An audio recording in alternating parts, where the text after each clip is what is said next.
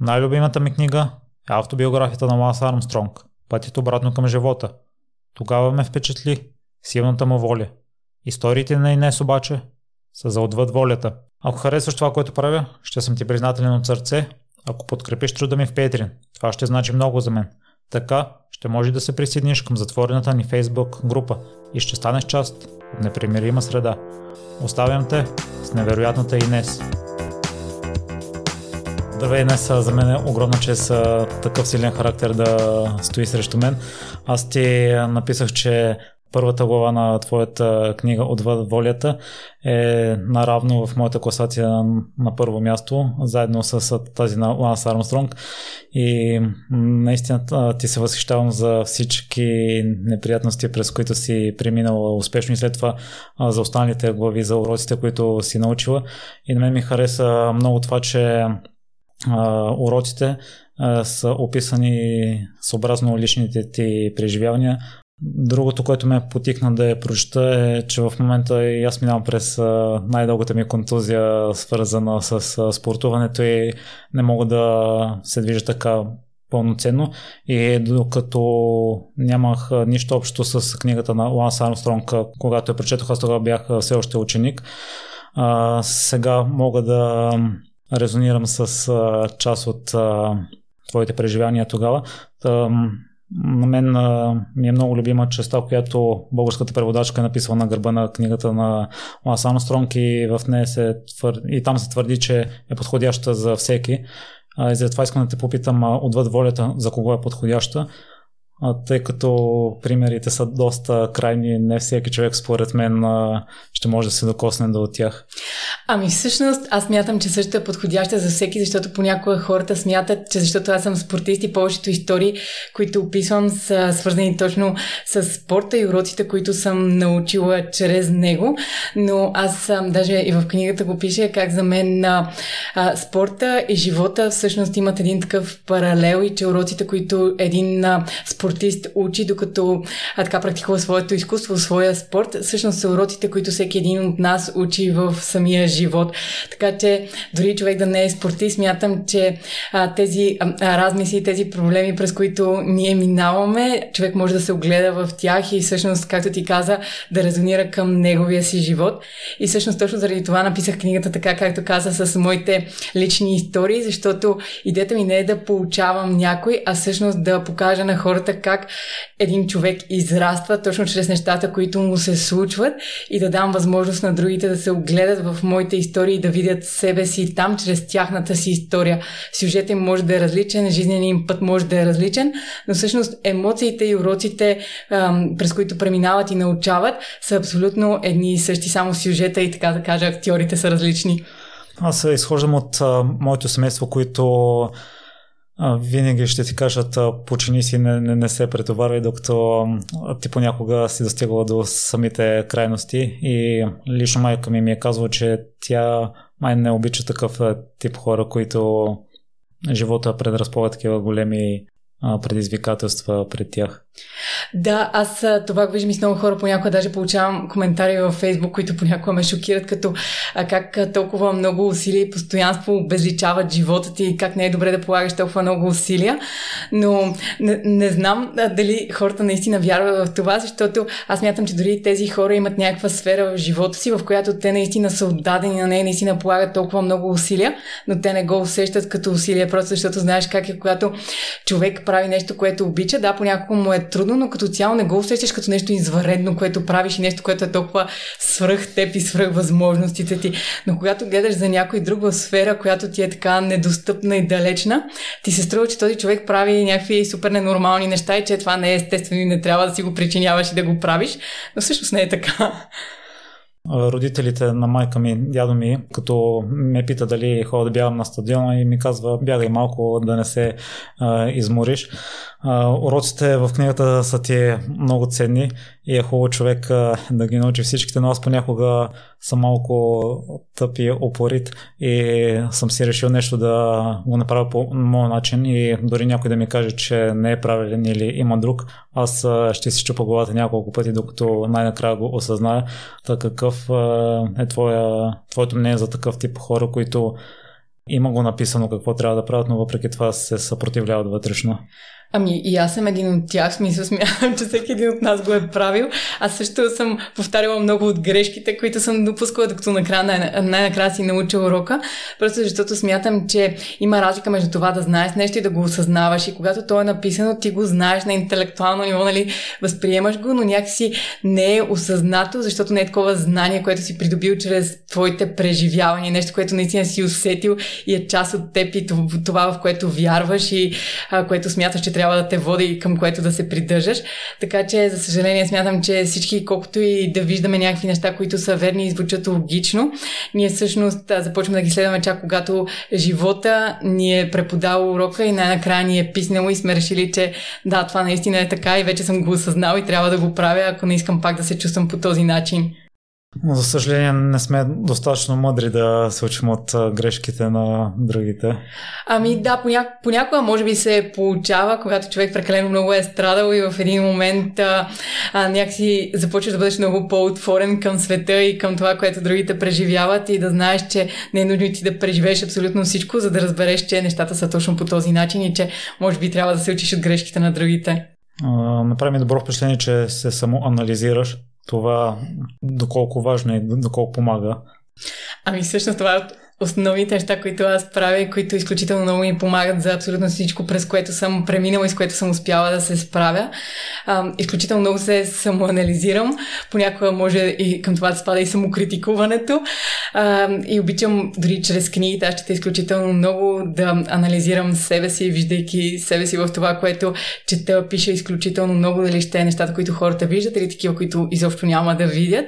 И всъщност това е моят начин а, да опознавам света и да си а, правя такива заключения за живота и това какво трябва да правя, кое е правилно и какво трябва всъщност да променя.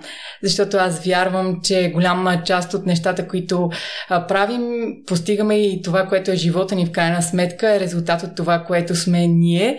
Тоест, че човек трябва да носи отговорност за себе си и за живота си, а не да делегира на нещо външно тази отговорност. И точно чрез тези самоанализи разбираш къде допускаш грешка, къде правиш нещата правилно и как да продължиш вървиш нататък. Инес, ти си една от първите в сферата на фитнеса, която стана известна в онлайн пространството и с голямо онлайн присъствие. И аз те познавам косвено от много-много отдавна и съм запознат с твоите истории покрай твоите гостувания, но се оказа, че моята аудитория не всеки е запознат с теб, ако може накратко да разкажеш основата на твоята история и след това вече ще задобавя в някои части. Ами, значи, моята история започва от там, че се занимавах професионално с баскетбол и всъщност баскетбол беше целият ми живот. Това беше първата ми най-голяма мечта. И бях доста добра, имах големи амбиции, но за съжаление започна да се контузвам от много малка. И след а, поредица от а, тежки контузии, възстановяване, после пак контузии, в един момент се наложи да спра. И смятам, че всеки е имал поне един такъв момент в живота си, в който е, единия ден сякаш си някой нещо, имаш бъдеще, а на следващия ден се събуждаш и въобще не знаеш кой си, се чуждаш, чувстваш точно като чужденец в твоя си живот, нямаш идентичност и не знаеш в какво въобще те бива и как можеш да продължиш и какво бъдеще въобще можеш да имаш. И тогава всъщност изпаднах в много дълбока депресия, защото бях и още, ам, така да кажа, малка и не знаех, че всъщност след тези големи разочарования живота продължава и че можеш да се изправиш и пак да намериш сила и да бъдеш добър в нещо друго. И така започнах а, да ходя на басейна, за да се възстановявам след контузиите като форма на рехабилитация. Но тъй като съм така спортна натура и имам много състезателен хъс, а, докато си правих там някакви упражнения в басейна, ни скучни дължини, които са, за да се възстановявам. Съседния коридор имаше професионални пловци и аз ги гледах и си казах, че искам да съм като тях и че ще започна да тренирам плуване. И първата треньорка, на която казах, ми се изсмя и ми каза как а, няма как на 19 години да започна да тренирам плуване и защо да стане нещо от мен. но аз а, реших, че ще намеря човек, който да ми даде шанс и намерих една треньорка, която, на която всъщност съм изключително благодарна, защото тя ми каза, че не може да ми обещае нищо, но че ще ми даде шанс да тренирам и да видим какво ще се получи. И така започнах да тренирам при нея, ходех по два пъти а, на ден на тренировка, всеки ден постепенно стигна до там да плувам по 4 км и половина, 5 на всяка тренировка. И в един момент стигнах до там да участвам на състезания. Така че е, изключително много усилия всъщност положих и в е, плуването. И в един момент, нали, знаеш как понякога нещата просто така се случват от нищото, започна да е, се занимавам с тренировките с тежести, първо само за себе си, за това да ми помагат за плуването, но тогава открих, че много ми харесват тренировките с тежести като цяло физическата подготовка, защото ми напомняше за физическата подготовка в баскетбола. Тоест по някакъв начин чрез това се връща в миналото и се докосва до тази мечта, която по някакъв начин ми се беше изплъзнала. И лека по лека осъзнах, че ако аз не можах да бъда професионален спортист, който исках да бъда заради контузиите, заради това, че може би не са ме тренирали правилно, защото сега знам, че има и много такива пропуски, аз искам а, да работя върху това да дам на хората това, което на мен не ми беше дадено и да им помогна да реализират физическия си потенциал, без да правят компромис с здравето си и с това как се чувстват. И така, всъщност, как се казва, по всичко е история, нали, започнах да се занимавам с тренировките с тежести и лека по лека стигнах до там, където съм днес.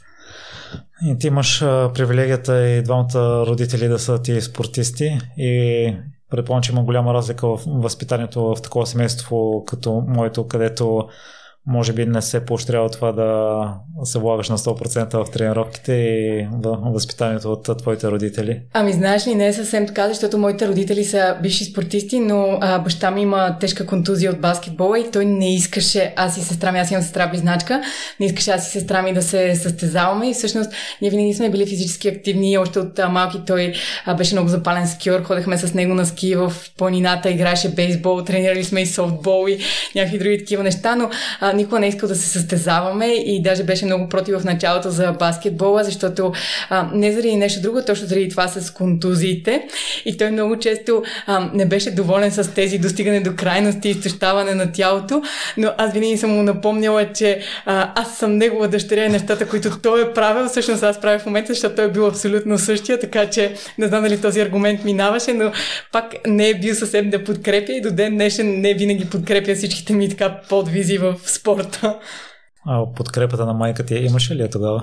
А, ами, а, да, но не точно за състезанията, пак по същия начин. Те просто са на едно мнение, защото смятам, че всеки, който е минал през професионалния спорт, знае, че той не е за здраве и понякога някои от нещата, които остават като а, травми за цял живот, а, човек, когато вече е по-голям, осъзнава, че всъщност това тялото ти е за цял живот, а не ти е само за 5, 10 или 15 години. Това, което му причиняваш, после всъщност остава с теб и трябва да живееш с него и че има начин човек да се наслаждава на спорта. Това не означава да не полагаш усилия и да не се натоварваш, но да знаеш кога е разумно да продължиш и кога всъщност трябва да спреш и да позволиш на тялото си нали, да се възстановява и да не злоупотребяваш с него и да откликваш на сигналите, които ти изпраща.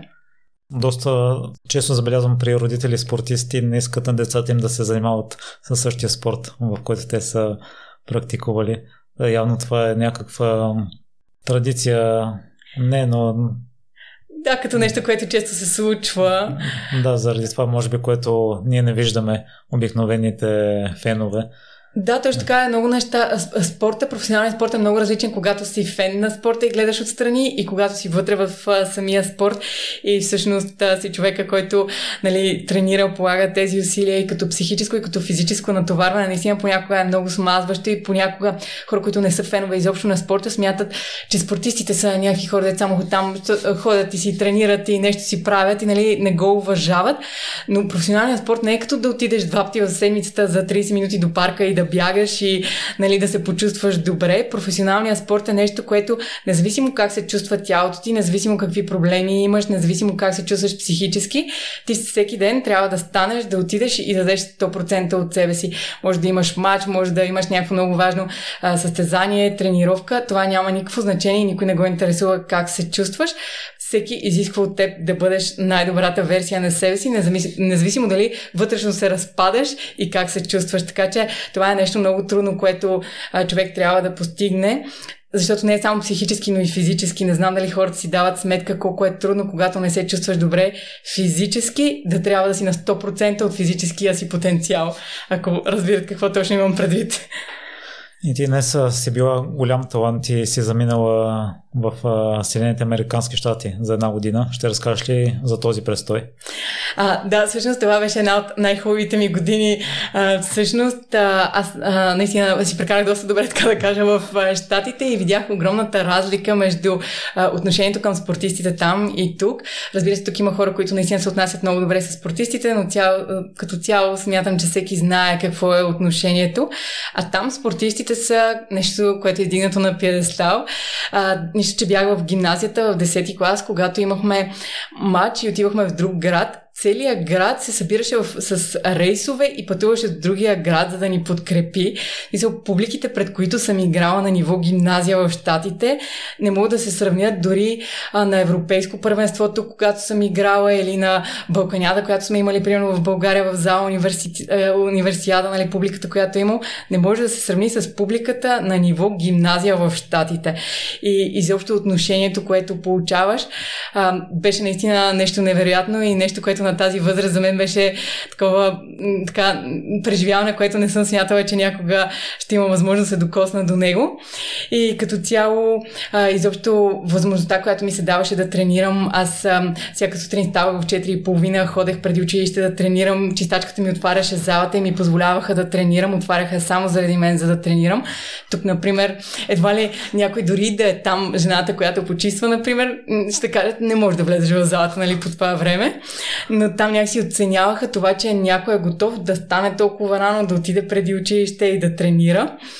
И разбира се, не само това, имаше много други такива хубави моменти, но по никакъв начин не казвам, че в щатите ми е било по-добре. Не случайно съм си в България, аз а, ценя мястото, където съм родена и искам да се развивам тук.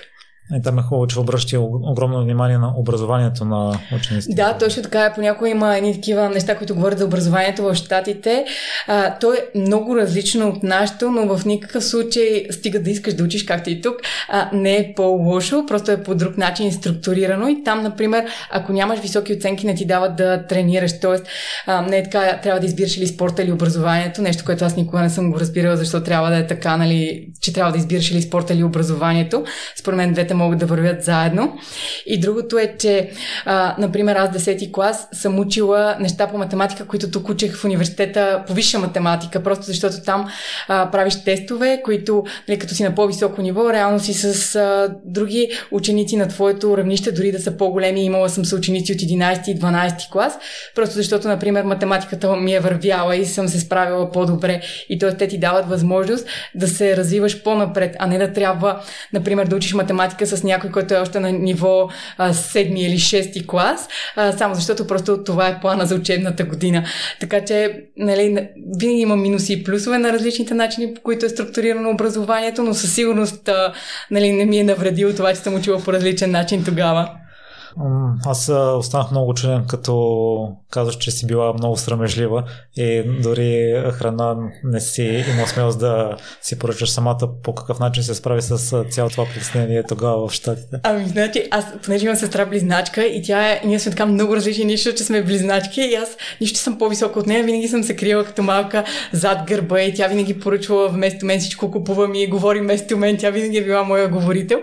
И когато отидох в Штатите, реално бях сама и някакси осъзнах, че смисъл няма как да продължа така. Ако искам да се оправя една година и да не се затрия, трябва нали, да предизвикам себе си.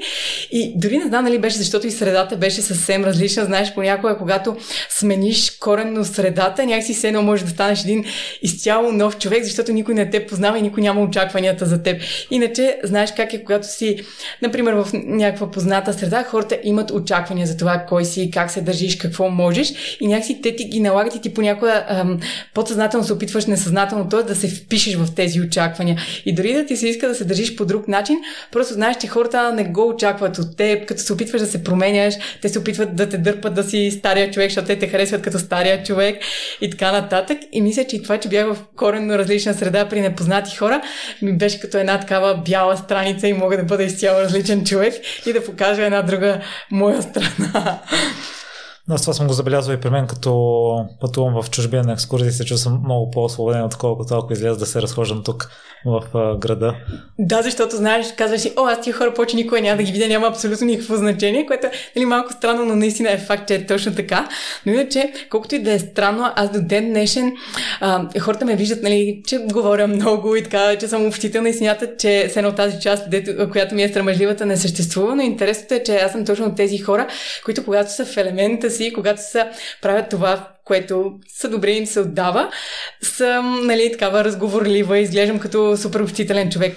Но в момента, в който съм в друга среда, съм тотално различна и пак, ако отида на заведение и сестра ми е с мен, пак тя ще ми поръча храната. Смисъл, пак може би няма да си я поръчам сама, така че тази част не е загърбена. Тя съществува просто в друга среда периоди в чужбина продължават след щатите се връщаш в България и вече заминаваш за Италия.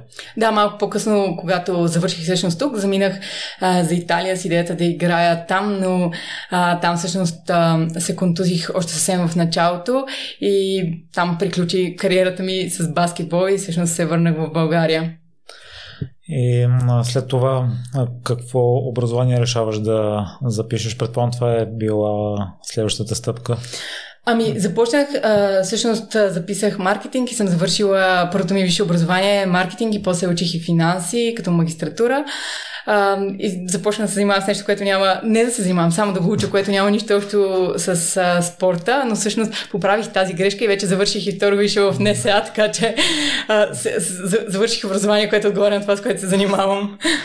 Поздравление за това, Инес. Предполагам, образованието е било успоредно, може би, с най-черните ти моменти в живота. Да, абсолютно, да. И с, то съвпадна с много неща, в смисъл с черните ми моменти, с това, с стартирането на АФС и с а, тренировките, така че паралелно докато учех, а, всъщност аз поставих основите на това, с което се занимавам в момента.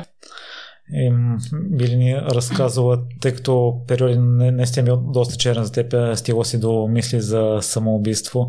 По какъв начин а, стигна до там и след това?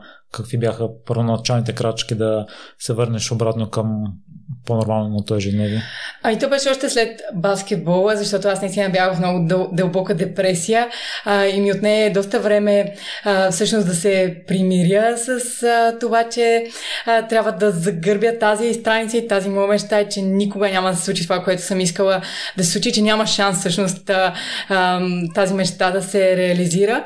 И смятам, че много хора са попадали в такава ситуация, в която просто се будиш сутрин и някакси си мислиш, че е по-добре да те няма и че просто сякаш наистина нямаш сили да продължиш да живееш и не искаш да го правиш и си мислиш, че е по-добре просто да те няма. А, и как а, всъщност се справих с това, то беше просто постепенно. А, има един такъв цитат, не знам на кой за съжаление, но е, че а, понякога трябва да позволиш на душата ти да те лекува от преживявания, а в други случаи да позволиш на преживяванията да лекуват душата ти. И всъщност а, плуването, честно казано, беше едно нещо, което а, така ми даде една възможност, както аз казвам, да давя мъката си буквално в басейна. Имало е толкова много пъти, в които просто по цялата тренировка просто си плачех, докато си плувам, но нали знаеш как водата никога не си личи, че плачеш, защото винаги си са ти мокри очите така или иначе и от хората може да са ти червени. И много пъти така съм си ходила след тренировка по улиците и съм се чувствала толкова зле. А, но плуването наистина ми помагаше пак да правя нещо, което обичам, да тренирам и някак си да имам някаква цел, дори да съм знаела, че никога няма да стана някаква невероятна пловкиня. Имах целта да се науча да плувам, това да почна да участвам на състезания, да си подобрявам времената и смятам, че в една такава ситуация това да имаш имаш нова цел, ти дава надежда и ти показва, че всъщност има някакъв друг път, има нещо друго, което можеш да правиш, нещо, което да ти създава тези емоции, да а, очакваш нещо, да си ентусиазиран за него, да искаш да полагаш усилия, да нямаш търпение да го постигнеш, да искаш да усъвършенстваш себе си, защото според мен не винаги е само самата дейност, а това как тя те кара да се чувстваш. И всъщност плуването беше това, което ми даваше преживяванията, които ми помагаха да лекувам душата си. Аз забелязвам и при много спортисти, след като спрат с кариерата си, вложат усилията си в друга област, стават дори доста успешни предприемачи, именно защото имат характера да го постигнат, но пък е много страта от депресия, защото се дефинират само с едно нещо. А ти тогава все пак си учила. Помогнало ли ти по някаква степен или сега, ако се върнеш назад, ако се беше дефинирала не като баскетболиста, като атлет и да отново да полагаш някакви стъпки за възстановяването и да си избереш друг спорт. По-бързо ли щеш да стане процеса? Ами честно казано не знам. Първо нещо, което аз бих искала да кажа, точно заради това, за което си говорим за образованието и за спорта, всъщност а, моите родители едно нещо, което са правили, начин по който са ме възпитавали, те никога не са ме карали да избирам или спорта, или образованието. Те винаги са смятали, че двете трябва да вървят заедно. Аз, например, съм завършила италианска гимназия, учила съм отделно много на частни уроци английски и учила съм всичките си предмети на италиански, т.е. докато съм тренирала и съм се състезавала активно и при мен никога не е било или трябва да избереш едното или другото. Така че от много рано те ми обясняваха точно това и за спорта, че нали, колкото да ти е важен спорта, то е до време и че човек не трябва да остава само с един план и само с една опция. Нали, те не са знали, че ще се случи точно по този начин, но понеже а, така са изхождали от собствения си живот, това, което се случило с спорта при тях и контузиите, са ми казвали, че нали, трябва да уча и да имам и други опции, за да имам повече възможности в живота си. А, така че не знам дали на тази възраст, като малка може да се дефинирам като атлет, защото мятам, че осъзнатостта, която имам сега, тогава не съм я имала и не мисля, че сега бих казала да, но ако бях човека тогава, може би не. Да, но и когато толкова силно си желал баскетбол, дори успоредно с това да си развива образованието, не е дало веднага резултати, за съжаление е дало отражение в друга област, в храненето. От това, което изслушах с теб и прочетох в книгата, не задълбочаваш много в темата. Интересното е, че си имал и роднина, който е починал заради това. А, всъщност, това с хранителните разстройства а, не задълбочавам, защото това е една много така чувствителна тема, бих казала, е нещо много, а, за което аз имам много какво да кажа, даже в момента, а, понеже смятам по-нататък да продължа с докторантура и а, пиша в момента и за това точно за хранителните разстройства, но през една много различна гледна точка, не с психиката, а свързано по-скоро с биохимията на тялото, защото аз всъщност се възстанових а, без да, т.е. сама, така да го кажа сама, точно чрез тези знания, които получих за човешкото тяло и как всъщност чрез това, което аз правех, аз а, си създавах тези проблеми и понякога хранителните разстройства се разглеждат само от гледна точка на психиката, но а, в залата идват изключително много хора, с които нали, си комуникирам и виждам това, което те правят. Някои от тях имат такива проблеми. Много често хората, които имат хранителни разстройства, проблема може да изглежда като с психиката, но той не започва само с психиката. Той по-скоро започва от физи... на физическо ниво или една такава комплексност, защото много хора, които са започнали, имат хранително разстройство, са започнали, например, не са имали някаква такава мания да отслабват или да не се чувстват добре за себе си. Примерно са искали да свалят 3-4 кг, но не знаят как да го направят и знаеш, да имат на най-така популярната диета, ядат само белтъци, пилешко, зелени салати и така нататък. И започват да се завъртат в един омагиосен съм кръг на това изключително много да се ограничават, после понякога си позволяват да преяждат и се завъртат този омагиосен кръг да се ограничават и да преяждат. Всъщност това променя биохимията на тялото и как то функционира. И а, така се бужда да го наречем едни еволюционни а, пътеки програми, така да ги наречем едни еволюционни програми, които всъщност карат човек да се държи по определен начин. Точно тази а, мания за това да се движиш, да извършваш прекалено много физическа активност. Например, има много изследвания, които показват, че знаеш как винаги се правят върху някакви мишки или плъхове. Ако ги оставят с такова бягащо колело и ги лишават от храна, те започват да извършват изключително много физическа активност и много да бягат в колелото. Тоест при животните, после е правени, са правени такива експерименти и с хора, лишаването от храна ги кара да извършват повече физическа активност. Защото от еволюционна гледна точка това да не си имал достъп до храна, така да извършват повече физическа активност, за да си намериш храна. Тоест това е средството да си намериш храна. И всъщност то е изключително сложно, е така много дълга тема, нали няма да се спускам да я обяснявам, но идеята е, че от много минимални промени в това как се храниш и как се движиш, ти променяш биохимията на тялото си, оттам променяш поведението си, мислите си, действията си и се завършваш в един омагиосен кръг. И когато това стане много продължително време и стане хронично, проблемите се задълбочават изключително много. Така че хранителните разстройства не могат да се лекуват само на ниво психика. За мен даже работата върху психиката е просто един инструмент, който ти позволява временно да поддържаш дадени поведения, да те кара да се чувстваш по-добре, да те подтиква към по по-добро поведение, но истинската работа става на ниво тялото и а, на това физическо ниво да възстановиш тялото и да направиш тези програми от революционна гледна точка са едно излишни, така да го кажем, за да можеш да възстановиш правилната биохимия и функция на тялото си, а там и психиката си съответно. Аз съм слушал много истории на за хранителни разстройства и до сега за първ път чувам такова съждение. Има доста лойка в това. Да, то е изключително, честно казвам, това е една необятна тема и особено заради нещата, които пише, изключително много чета и изследвания и други такива неща. Наистина е изключително интересно и за всяко едно нещо има изключително много лойка. Дори, например, моята тема в момента, за която пише, е свързана с дисбаланса в основни невротрансмитерни системи, например, както с серотонина, допамина, ацетилхолина и връзката с хранителните разстройства. И а, не знам дали повечето хора си дават сметка как, например, тези невротрансмитери, които, например, знаем серотонина, как го наричаме като хормон на щастието, нищо, е невротрансмитер, допамина е на мотивацията и на това да очакваш нещо. А, всъщност, а, техните градивни материали идват от храната, т.е. от аминокиселините. Разбира се, трябва да има и други условия в тялото, за да те да могат да достигнат до мозъка и да се синтезират тези невротрансмитери. И невротрансмитерите влияят изключително много на поведението, което имаме. И т.е. когато ти ограничаваш храната си, ти лишаваш тялото от този градивен материал. Това води до определени дефицити и дисбаланс тези невротрансмитери. Например, при хора с анорексия или с булимия има различен профил на дефицита в тези невротрансмитери. Да речем, при анорексиците обикновено има по-високи нива на допамин, което е свързано с пристрастяването и с това поведение да се пристрастяваш към определени неща, а, докато, например, при болемиците обикновено има а, понижени нива на серотонин. А, при анорексиците, да речем, когато повръщат и имат такова компенсаторно поведение, се освобождават, да речем, ендорфини, които са а, като такъв ендогенен морфин за тялото, точно нещо, което те пристрастява и те затова се пристрастяват към това поведение, точно заради начина по който се променя биохимията им. И то става един омагиосен кръг. Ти правиш едно нещо, биохимията ти се променя. После това те потиква да правиш пак също нещо. Ти го правиш и става хронично и става изключително трудно всъщност да се отскубнеш от това нещо.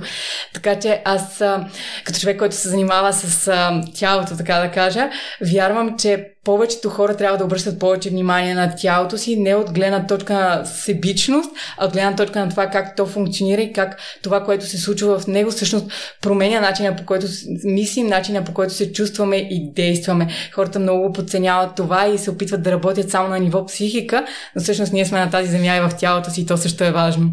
И какви са методите според теб, които може да поради, по които може да го прави? А, да, да обръщаме внимание на, на тялото си. Ами като цяло първо да имаме една осъзнатост за него, защото може би си забелязал как повечето хора изобщо нямат осъзнатост за тялото си, те дори не могат да различат, което не го казвам корително по някакъв начин, всички сме минали от там, да различат, например, защо се чувстват по определен начин, дори нещо, за което си говорихме преди малко, много хора в залата, например, не могат да различават дали имат мускулна треска или нещо ги боли, т.е. дали болката е лоша или имат мускулна треска. И ми казват, добре, как се различава, примерно, дали болката е лоша или е добра? За мен болката им е като една палитра, има толкова различни проявления и понякога, както е мускулна треска, не е лоша болка. Понякога може да е болка, защото нещо е натегнато, друг път, защото нещо е преразтегнато и болката е различна. Но човек трябва просто да наблюдава тялото си, да е осъзнат за него, за да може да го усети. А много хора просто игнорират тези сигнали и така са се отчуждили от тялото си. И когато ти не си във връзка с него, ти няма как да го разбираш, няма как да а, достигаш до тези сигнали, да ги интерпретираш правилно и после да взимаш и правилните решения. Дали ще това с движението, това с храната, това с дишането, което също е необятна тема и това как променя биохимията на тялото, а, това с а, светлината и околната среда, колко време прекарваш на естествена светлина, нали, дали стоиш на изкуствена светлина, как това променя хормоналната среда в тялото. Всичко това е нещо, което го има като знание и е достъпно, но повечето хора не се интересуват и даже понякога казват, нали, какви са тези глупости и така нататък, а те не осъзнават, че всичко това им влияе и влияе на това как се чувстват и какво правят и как мислят.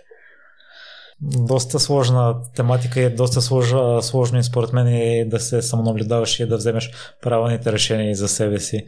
Да, то наистина е сложно. Аз винаги това казвам на хората, когато водя лекции, че ако всеки човек отделя малко време за да научава всяка година по нещо ново за тялото си, представи си, например, след 20 години колко познания ще имаш за собственото си тяло и разбира се, това не означава да игнорираш другите хора или да нямаш нужда от тях, техните съвети, но тогава ти имаш много повече познания за това, което се случва и знаеш понякога какво трябва да направиш, какво ти се отразява добре и не делегираш здравето си, това как се чувстваш на нещо външно и на някой друг. Дали ще бъде, кажи ми как да се храня или нещо такова, защото тогава ти ще знаеш коя храна как ти се отразява. А, много често просто заради удобството искаме някой друг да ни каже ние сляпо да следваме нещо. А всъщност не това е идеята, нали? Това може да е началото и нещо, което те потиква да започнеш от някъде, защото нямаш идея откъде, но после трябва този самоанализ, който да надгради това нещо, нали, тези шаблонни стъпки и ти вече да знаеш кое е добре за теб и как да взимаш правилните решения за себе си и собственото си тяло. Ти в тази област имаш личен опит, тъй като си пробва всички режими, ще ни поразходиш ли през периода? О, то е, да, може и да пропусна нещо, защото той беше много дълъг период. А, аз затова казвам, че никога не, нещата, които ги казвам, не, не ги казвам укорително, защото аз също съм правила абсолютно всички тези неща. Знам какво е, мога да се поставя на мястото на всеки и смятам, че всеки един от нас всъщност има един такъв път, по който започва и върви. Някои по-рано се осъзнават, други не. Но всъщност първо започнах след а, а, като спрях с баскетбола и започнах да тренирам плуване. Даже не, знам дали е било толкова и заради външния ми вид, защото аз не, не мога да кажа, че тогава съм имала някакъв проблем с външния си вид, нали, не съм била някаква супер нацепена или нещо от този сорт, но си бях нормален спортист. И едно реших, че ще се храня здравословно. И тъй като аз не знаех какво е здравословно, започнах като всички други хора с белтъците, вареното пилешко месо, зелените салати, малко овесени ядки и не ядах в ни абсолютно нищо друго. И после постепенно се завъртях този магиосен кръг на това да се ограничавам през седмицата, после събота и неделя да имам чи ден към чиито уикенд, към чиито още нещо. И така се завъртях този магиосен кръг, всъщност да правя а, това. И не се чувствах особено добре и, и тогава всъщност а, от тогава започват проблемите ми с храната реално. И а, не се чувствах добре, но се опитвах да търся някакви други варианти. Нали, първо отричах мазнините, не ядях почти никакви мазнини и въглехидрати, т.е. тогава ядях основно протеини. После минах на етапа, където не ядях никакви въглехидрати, но сигурно сега, горе от 3 години, може би, даже може и повече, никакви въглехидрати. В смисъл, дори лъжица ориз не съм яла. За мен ябълката беше нещо, което, ако един път в месеца съм яла ябълка, беше голямо прегрешение, защото се хранех високо мазнинно. После съм следвала, а, преди това, всъщност май беше това с зоната, не знам, малко понякога губя хронологията, но мисля, че преди високо мазниното следвах зоната, беше един такъв преход, после зарязах зоната, минах на високо мазниното, после пробвах една, тя се нарича биоритмична диета, не е популярна, защото аз следя, мисля, че те изключително много и намирам във всякакви държави някакви хора, които правят много странни неща. И реших да следвам тази биоритмичната диета, която трябваше да бъде съобразена точно с това циркадните ритми, с слънчевата светлина и така нататък. А, реално там започна да ям много въглехидрати. Смисъл минах от едната крайност в другата крайност. Пробвала съм фастове, всякакъв вариант, вариант с периодичното гладуване. Правил съм това 16-8 протокола, по 24 часа не съм яла. Стигала съм, мисля, че до 36 часа или повече 37 да не ям и други такива неща. И още много неща, между другото, съм пробвала. В общини каквото съществува съм го а, пробвала така като диета. Допускала съм много грешки, но лоши неща съм си причинила на тялото, но всъщност и много съм научила и благодарение на всички тези грешки стигнах до тук и знанията, които имам днес. По какъв начин става транзицията от едната крайност на другата, при положение, че дълго време си отричала едно нещо и си осмятала за вредно и след това пък изведнъж то става полезното? Ами честно казано, понякога е просто защото дори да се самоубеждаваш, че се чувстваш добре от нещо, понякога подсъзнателно знаеш, че не се чувстваш добре от нещо. И продължаваш да търсиш някакви неща, може би и заради това, че аз съм такава, че аз непрекъснато търся нещо, само чета, само робя, само искам да знам повече. И понякога, в смисъл, излагам съзнанието си на неща, които смятам за грешни. В смисъл, не съм тия хора, които четат само това, в което вярват. Обичам да гледам и другата гледна точка. И понякога, когато прекалено много четеш литература на дадена тема, знаеш как все едно започваш да си промиваш мозъка, че о, не, това трябва да е най-доброто нещо. И, например, попадаш на хора, които харесваш, харесваш техния начин на живот, те правят нещо и ти смяташ, че а, щом тези хора ти харесват и начина на живот, който имат, те правят това нещо, може би има нещо правилно в това, което те правят. И си казвам, че ще предизвикам себе си и ще тествам другото. Разбира се, става с много така борба с себе си, защото е много трудно да отидеш от едната крайност в другата крайност. Изисква наистина много воля и понякога така не се чувстваш добре психически. А, но да, много съм се лутала всъщност, докато а, нали, получа достатъчното знание за човешкото а, тяло. Аз ги имам и от опит, и от това, че чета много. Тоест имам и двете страни, защото понякога на теория някои неща звучат така много добре, но на практика не са точно така, така че смятам, че съм изпитала така експериментално, емпирично някои неща. Подобно на теб аз започнах да си следя храната и исках да ям здравословно. Много давно, въпреки че в нашето семейство сме се хранили предимно с домашна храна, не сме изпадали в някакви нездравословени крайности, но в последно време се зачетох аз повече и ти спомена думата здравословно и мен лично това ме спира, може би или ме плаши някой път да си причиня нещо, което може и да не е здравословно за самото тяло. Ти по какъв начин си стигла до такива крайности понякога и осъзнава ли си, че са могли да не, да не са здравословни? Ами всъщност точно това е прав си за това, че от сегашната ми гледна точка здравословно няма нищо общо това, което съм правила тогава, защото това са крайности, в смисъл крайностите не са нещо здравословно.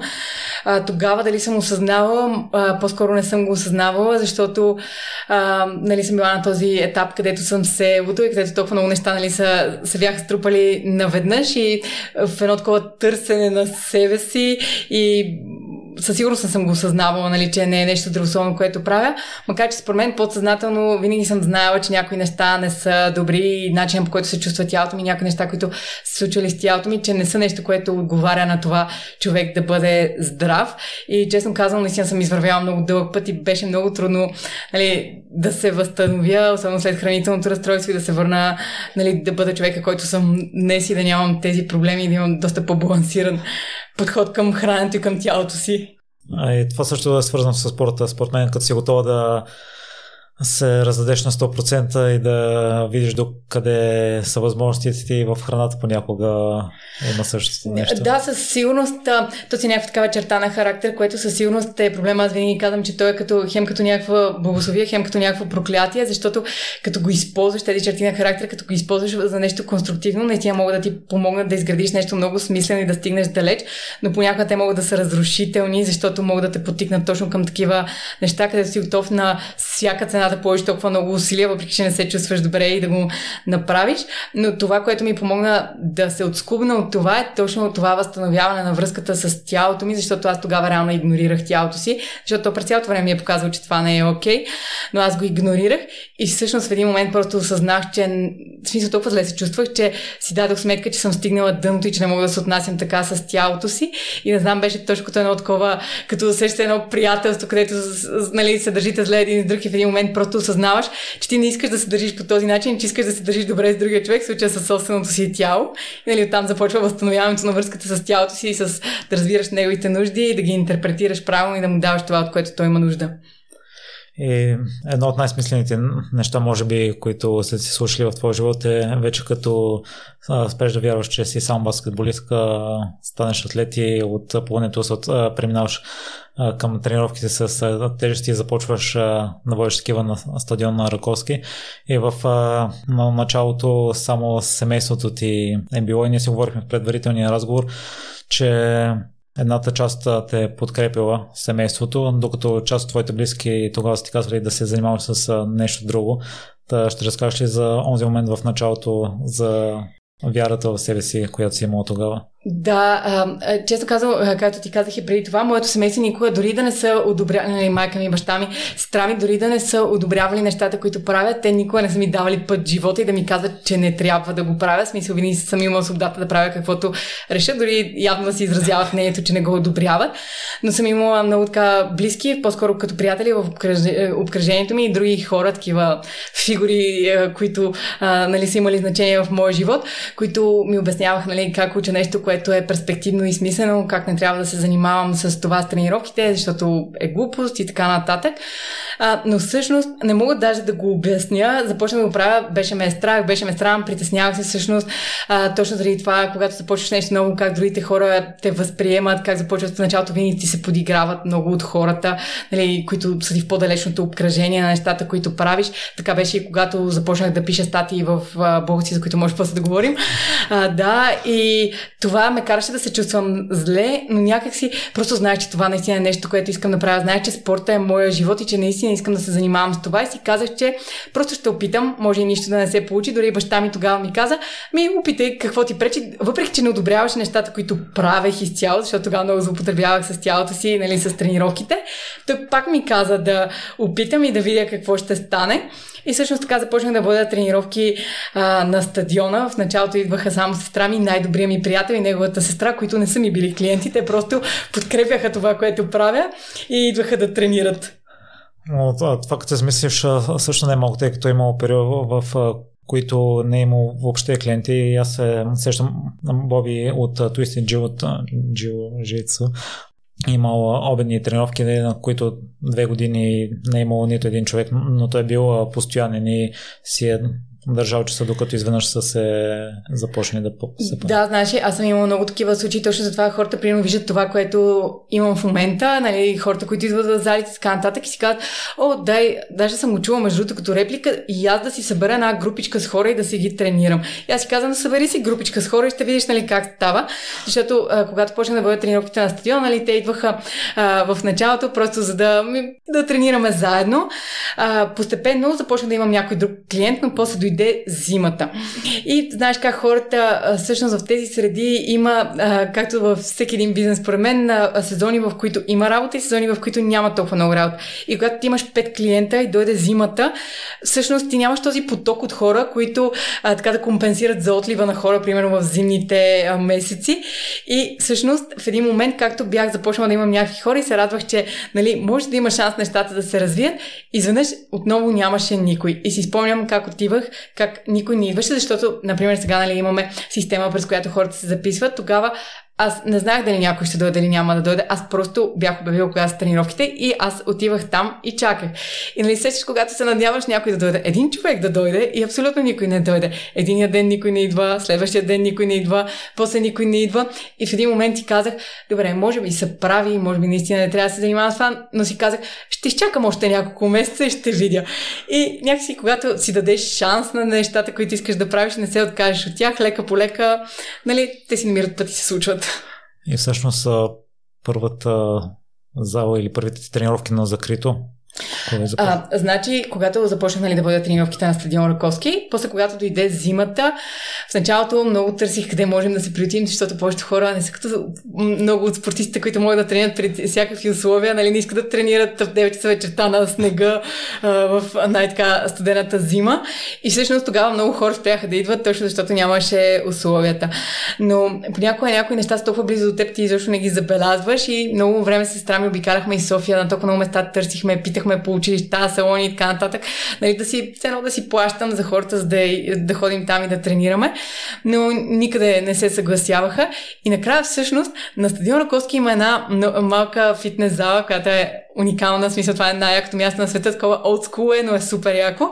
И всъщност там хората наистина бяха много прекрасни и те всъщност ми казаха, че мога да си плащам така за хората и да ходя да ги водя там и да тренираме. И всъщност първо започна така на Закарито, плащах за всеки човек, който дойде като на посещение, нали? Те си а, хората плащат на мен, аз плащам нали, за хората, които са дошли на залата. И така започнахме да тренираме там. А, и близо две години и половина всъщност водих тренировки там, но в един момент а, нещата започнаха, нали, не, не е било така изведнъж, вре, доста време от не, но започнаха да се развиват и хората станаха толкова много, че първо, че пречехме на другите хора, които тренираха там и те супер много негодуваха. Даже избягаха часовете, в които аз водя тренировки, просто защото нямаше място за тях. Но и това беше момента, в който а, осъзнах и научих един урок, че ако когато нещата се развият, ти а, нямаш кораж да предприемеш следващата стъпка за развитие, много бързо можеш да тръгнеш назад и едно да загубиш това, което си постигнал. Защото в един момент аз не можех се едно да смогна да тренирам всички хора, които искаха да тренират при мен и непрекъснато отказвах на хора, връщах ги и си дадох сметка, че всъщност аз развивам нещо, популяризирам го и нали, чрез блога онлайн, но аз не мога да поема наплива от хора, които искат да тренират с мен. И тогава много ме беше страх да предприема тази крачка, да отворя нова зала. Доста време го отлагах. Хората непрекъснато ме питаха, и не, търсиш ли зала? И аз само казах, да, търся зала. Аз изобщо не търсих зала, но на тях непрекъснато им обяснявах, че търся. Но и в този момент, въпреки че си обичала много воденето на тренировки, общуването с хора, именно заради това а пренатоварване си изгубила насладата. Да, а, защото а, честно казвам, как, пак както казах и преди малко, хората виждат това, което правя сега, но не знаят какво наистина съм жертва за да стигна там, където съм. В този период и не само в тези две години и половина. А, значи, близо 6-7 години. Аз съм стала всяка сутрин в 4.30, водила съм тренировки, сутринта първата ми тренировка започваше към 6.30, водех тренировки до обяд, после пишех статии, после нали, тренирах за себе си, после отивах вечерта, водех тренировки до 9-9 и нещо, прибирах се, пак пишех, лягах си и ставах на следващата сутрин. И това съм си го причинявала в продължение на толкова много години. И когато не спиш, когато се натоварваш физически, психически и всичко останало, нали, което правех, в един момент наистина не издържах не само заради психиката, но и заради тялото ми. Смисъл, тялото ми се чувстваше толкова зле и в този момент си дадох сметка, че аз уж правя нещо, което нали, трябва да е здравословно, помагам на другите хора и така нататък, но всъщност, правейки го, аз съсипвам себе си, тялото си, психиката си и в един момент наистина бях изгубила удоволствието от това да водя тренировки, защото просто бях толкова преуморена, че само исках просто да не правя нищо и просто да се наспя. Да, и защото не съм имала почивни дни, между другото.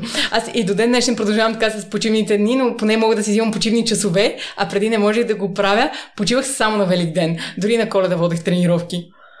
Аз лично това не мога да го осмисля, тъй като от време на време и при мен се случва нещо и, или се разболявам и пропускам някой ден или съм прекален уморен също и а, пропускам, но другото много пофално нещо е, че си писала стати всеки ден в продължение на две години и половина и ние си говорихме в предварителния разговор, че действително със всеки ден не си, си взимал почивен ден и да си пренасрочва някоя статия. Аз а, не мога да си обясня как през тези си около хиляда дни не си имала нито един лош ден и да пропусна. Имала съм много лоши дни, честно да ти кажа, толкова пъти имала, в които изобщо не ми се е пише статия, които изобщо не съм имала идея какво да напиша. Да, честно казвам, не казвам, че всеки трябва да го прави, просто е факт, че аз съм го правила и че си го бях поставила за цел беше точно като почасова работа, че трябва всеки ден да пиша нова статия. И понякога има моменти, така прибирам се вечерта от тренировките, не съм написала още статията, защото така и не съм измислила за какво да пиша и седя, седя, седя на компютъра до толкова късно и се чудя и накрая, нали, измислям нещо и пиша статията. Така че, наистина, в продължение на много време, абсолютно всеки ден пишех нова статия, което пак казвам, сега ще ми гледна точка.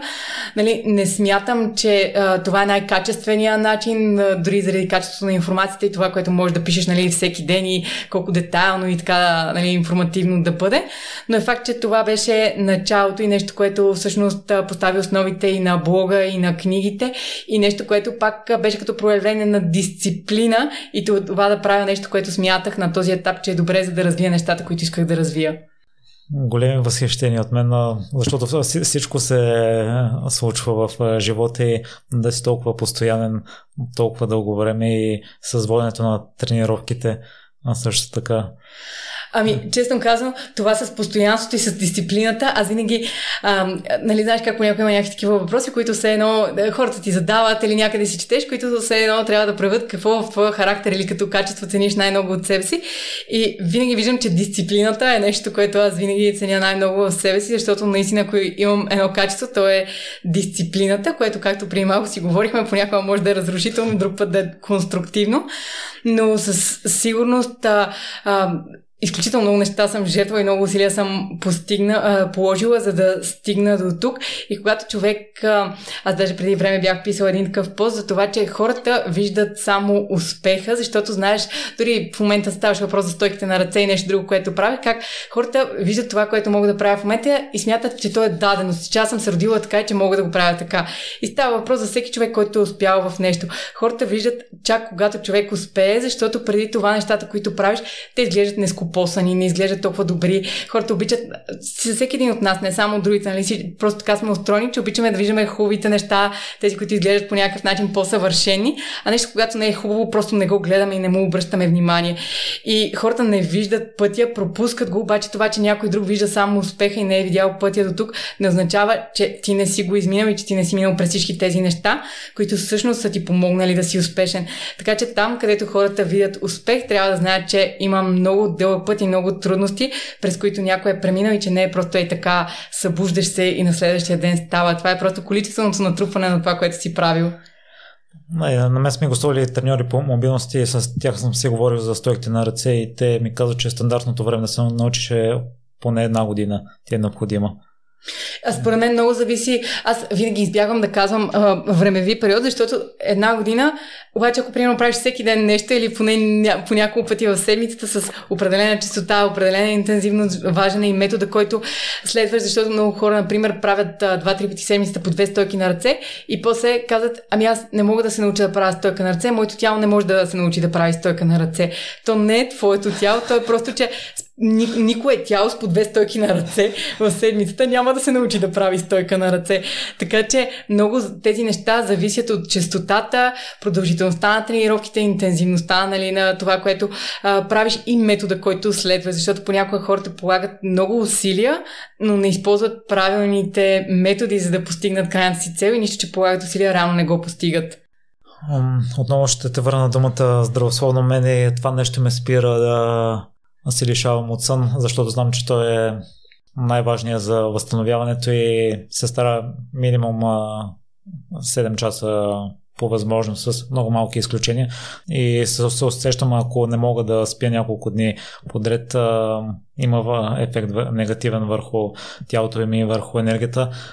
Ти как си издържала този продължителен период на 5 часа сън, при, при положение, че предполагам, че си знала, че това не е здравословно също?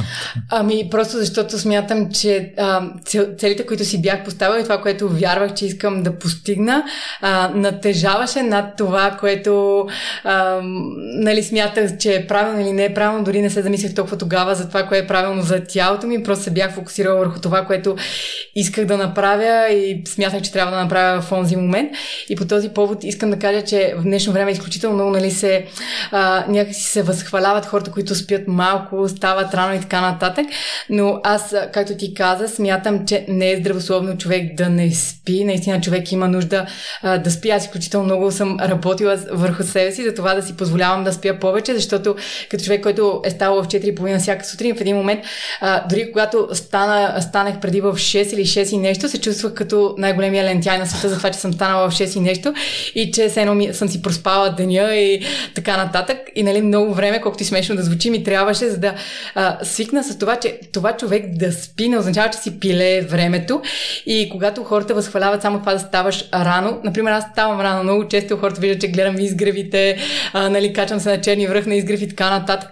Но аз вярвам, че всеки трябва да следва това, което е оптимално за неговия си начин на живот, защото е важно какво правиш часовете, в които си буден. Дали ще станеш в 8 сутринта или в 10 сутринта, а, нали, ако ти е такъв а, режима, това, че си стана в 10 не означава, че си лентяй, защото ти за времето, в което си буден, нали, не че човек трябва да става 10 часа, нали, ако минем за циркадните ритми и така нататък, но няма значение, всеки си има режим. Времето, в което си буден е важно какво правиш, защото има много хора, аз познавам такива, които стават много рано, ама си пилеят целият ден и не, не би казал, че правят нещо с деня си, нищо, че имат толкова много часове в него. Така че дали ще си легнеш по-късно и ще станеш по-късно, или ще си легнеш по-рано и ще станеш по-рано, а, нали, пак имаш същото количество време и е важно какво правиш часовете, които си буден. И това да се наспиш понякога може да ти помогне да си много по-продуктивен, много по-креативен и много по-пълноценен в нещата, които правиш, отколкото да не се наспиваш и да се чувстваш зле и примерно да се докараш там, докъдето аз се докарах, когато нали, си причиних това на тялото за толкова много години. Чисто физиологично аз знам, че някои хора са по-активни през по-късната част за деня и за тях ранното ставане пък не е подходящо. Абсолютно е така. Даже има една книга, тя е доста популярна, може би повечето от хората, които те слушат, са запознати с нея. Казва се Защо спим на Матио Уокър. А, не ме обърках първото име, мисля, да, че точно така, да.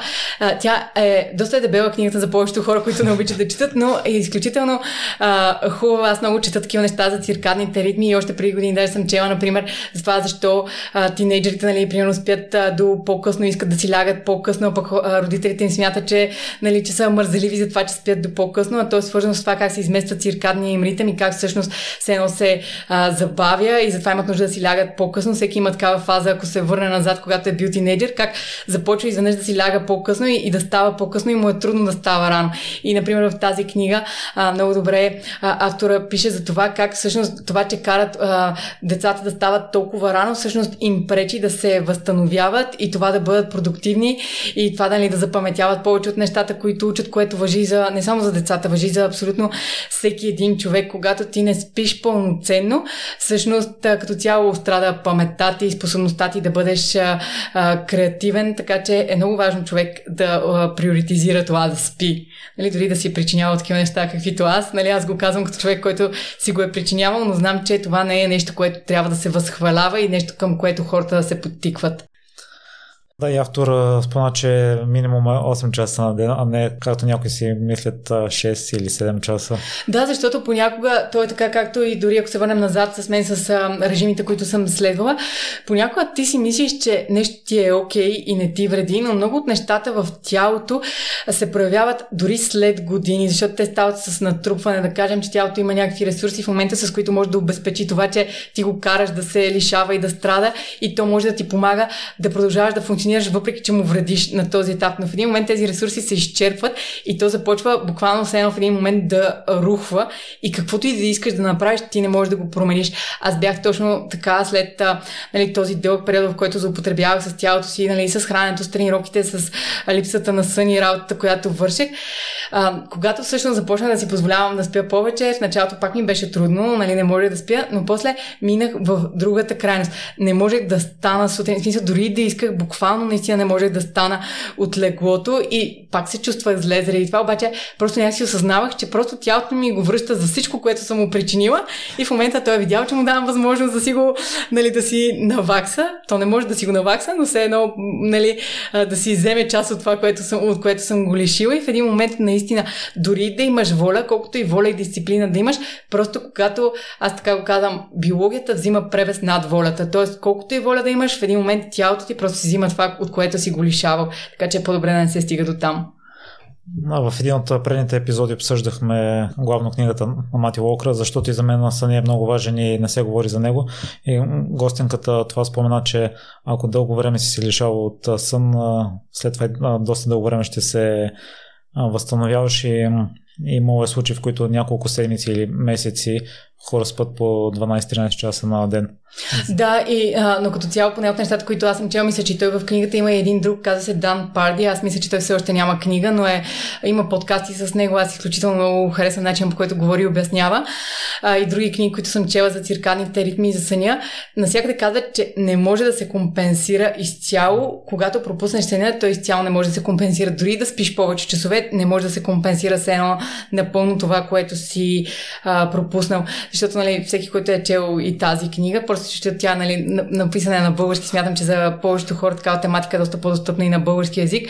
Нали, там много добре е обяснено за различните фази на съня, всъщност какво се случва, нали, къде се подсилват връзките, къде се изчистват различни такива невронни връзки, които не са необходими и после как в другите фази на съня всъщност се подсилва креативността, защото все едно мозъка интегрира новото знание към старото знание и ти помага да правиш много такива а, връзки с много далечни спомени и нещо ново, което изобщо се едно никой не би си го помислил, но то е съхранено като информация в мозъка ти и всъщност сънищата са точно а, тази интеграция на новата информация с такава много-много стара информация, а както той го каза, автобиографичната информация, която имаш за себе си и живота си. И не са Подобно и на тренировките и статиите имало момент, в който никой не ги е чел, освен на чатпата сестра ти. И в книгата споделяш за много тънката граница между коража и глупостта. Та, какво те накарало да продължиш и в този случай излезе, че си проявила кораж? Мисля, че бяха чел една смешна снимка, че кораж и глупостта всъщност е едно и също нещо, което зависи просто от крайния резултат. ами да, всъщност пак е така това с статиите. Всъщност началото никой не четеше статиите, защото никой не е смятал, че иска да, да прочете какво имам да кажа и че имам изобщо нещо, което да кажа. И в началото никой не ги четеше. А, но знаеш как е понякога, когато правиш нещата просто защото ти харесват, нали, иска ти се да има и някакъв резултат от това, което правиш, но въпреки всичко продължаваш да го правиш, защото на те просто ти доставя удоволствие да го правиш и защото а, аз обичам да казвам, че правя неща, а, които когато ги правя, харесвам човека, който съм. Тоест, когато пиша, аз харесвам човека, който съм и продължавах да пиша, първо защото ми харесваше да го правя, второ защото дори записането на статии, четях изключително много допълнителна информация, която ми помагаше нали, да имам повече идеи, повече знания и неща, за които да пиша. Това е нещо, което и до ден днешен ми харесва. Аз чета изключително много, защото четейки толкова много, всъщност започвам да навръзвам някакви неща, точно които са супер далечни, но всъщност аз виждам как те се обединяват и да представя една информация, която повечето хора нямат време да я прочитат или нямат интерес да прочитат, но за мен това е страст и нещо, което ми харесва да правя, което смятам, че е полезно и много бих искала да го споделя с другите, да им покажа, че тази информация съществува и че тя е достъпна. И просто ми харесваше да го правя и затова продължих а, а, да пиша стати и така пак както и с тренировките в началото никой не ти обръща внимание, подиграват ти се, не смятат, че имаш какво да кажеш, но когато ти харесва това, което правиш и продължиш, наистина в един момент просто намираш и привличаш хората, които се интересуват от това, което можеш да споделиш с тренировките и стати, успоредно ли вървя интереси в един момент ли штракна всичко и започна да се задвижва колелото? Не бих казала, е, от моята гледна точка изобщо не е било в един момент, нали, за хората отстрани може да изглежда в един момент, но за мен не е било в един момент, защото аз съм положила толкова много усилия и за мен е било просто стъпка по стъпка и все едно ежедневно или айде да го кажем ежеседмично и ежемесечно съм виждала как има някакъв прогрес, има някакъв прогрес и той просто се увеличава, но пак както казах, хората виждат нещата, когато станат по-големи и смятат, че са станали от днес за утре. За мен не е било изведнъж, за мен беше много постепенно, изискваше много усилия. И самото израстване също изисква усилие да намериш правилния екип. Ти в момента се възхищаваш от него, но не винаги в миналото си подбирала точните хора и това е много трудно да се обясни твоята философия на други треньори, хора, които помагат за личностното ни израстване. Ще ни разкажеш ли за периода вече на търсене на треньори за развитието на IFA. Да, всъщност когато започнах вече да не мога да смогна с хората, които искаха да тренират при мен, осъзнах, че ако искам нещата да се развиват, трябва да намеря някой, който да ми помага, което беше изключително трудно, защото аз съм от тези, които ги наричат control freaks и аз всичко трябва да следя, всичко трябва да контролирам. Имам си, аз съм много изискваща към себе си, но това ме прави изискваща и към хората, с които работя. Не към всички хора, но хората, които са в екипа ми, защото аз имам определени стандарти, които искам да се поддържат и когато някой не го прави, това много ме дразни, защото а, за мен това не е просто работа. Аз знам, че хората, които идват да тренират при нас, те отделят време, ресурси, полагат усилия, имат някакви надежди, че ще постигнат нещо. И все едно от тези хора, когато идват и когато ние не им даваме 100% от себе си, ние все едно ги лъжем и ги мамим и те смятат, че правят нещо, което ще им помогне да постигнат целта си. А всъщност ние, защото сме решили, че днес не сме в добро настроение, например, не сме дали 100% от себе си, ние не му даваме това, което му е необходимо и този човек няма да постигне целта си, но той ще смята, че проблема е и в него, и в неговото тяло и така нататък. Така че аз не толерирам такива неща с това, а, нали, да не се поддържат определени стандарти.